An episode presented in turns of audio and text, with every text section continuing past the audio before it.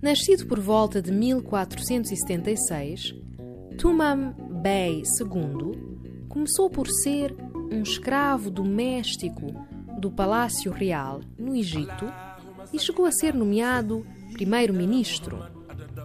Ficou conhecido na história do Egito como o seu último sultão antes da conquista turca em 1517, ano em que foi capturado e morto.